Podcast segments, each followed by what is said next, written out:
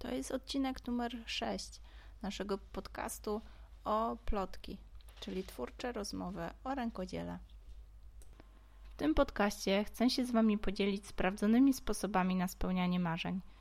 W logistyce codzienności zapominamy często o tym, czego pragniemy, do czego dążymy.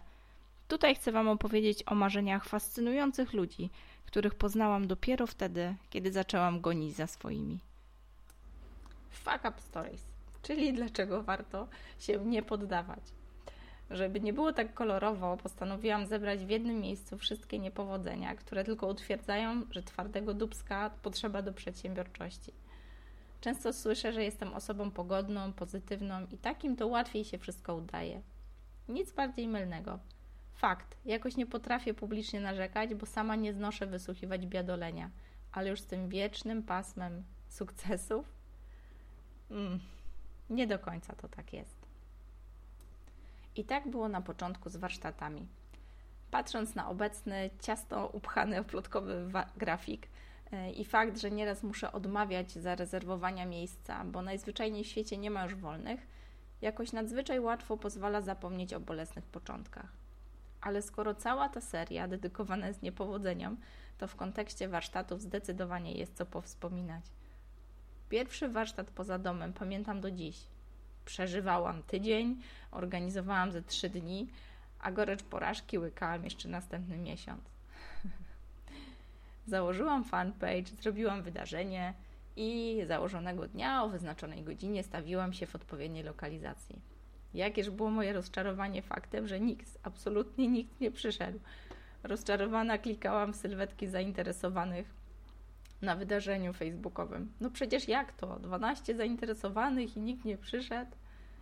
Ech, teraz sama się z siebie śmieję.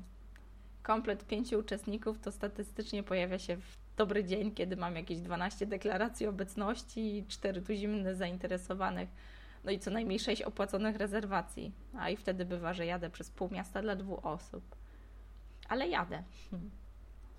Nie poddałam się wtedy. Wyobraźcie sobie, że z uporem maniaka wpisywałam coraz to nowe warsztaty do facebookowego grafika i dopiero jedenasty warsztat z rzędu odbył się. I to w gronie aż trzech żywych ludzi. Około szóstego warsztatu przestałam wracać ze spuszczoną głową do domu. Udawałam, że przez trzy godziny czekam na spóźnioną koleżankę, dziergając sobie w najlepsze. Uwierzycie w to?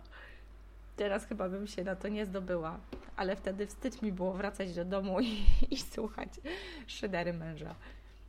Kiedy trafiłam na szkolenie z prowadzenia facebookowego fanpage'a, e, ruszyła lawina postów, promocji i cały ten mechanizm zaczął działać nieco sprawniej.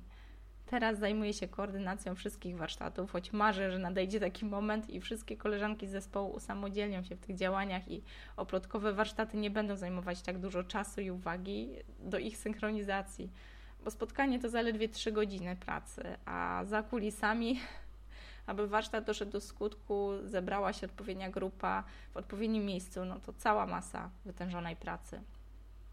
Wiem, że teraz, kiedy zakładka wydarzenia na oplotkowym fanpage'u puchnie, jakoś ciężko uwierzyć, że jeszcze dwa lata temu ciężko było zebrać grupę na jeden warsztat w miesiącu.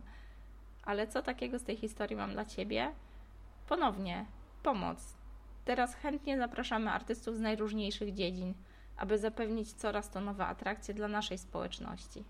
Jeżeli nosisz się z zamiarem przeprowadzenia rękodzielniczych warsztatów, a ciągle nie wiesz od czego zacząć, spróbuj u nas. Wskakuj na naszą stronę oplotki.pl i kontaktuj się z nami mailowo. Na powiew świeżości znajdzie się zawsze miejsce w naszym grafiku. Pomożemy na początku. Może Tobie też spodoba się taka formuła rozwoju w rękodzielniczej działalności.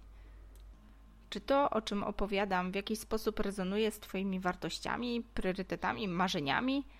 Jeżeli tak, zasubskrybuj ten podcast, aby nie przegapić kolejnych odcinków. Będę Ci ogromnie wdzięczna za opinię i podzielenie się informacją o tym podcaście ze znajomymi, którym również mam nadzieję uprzyjemnić chwilę oddechu od logistyki codzienności.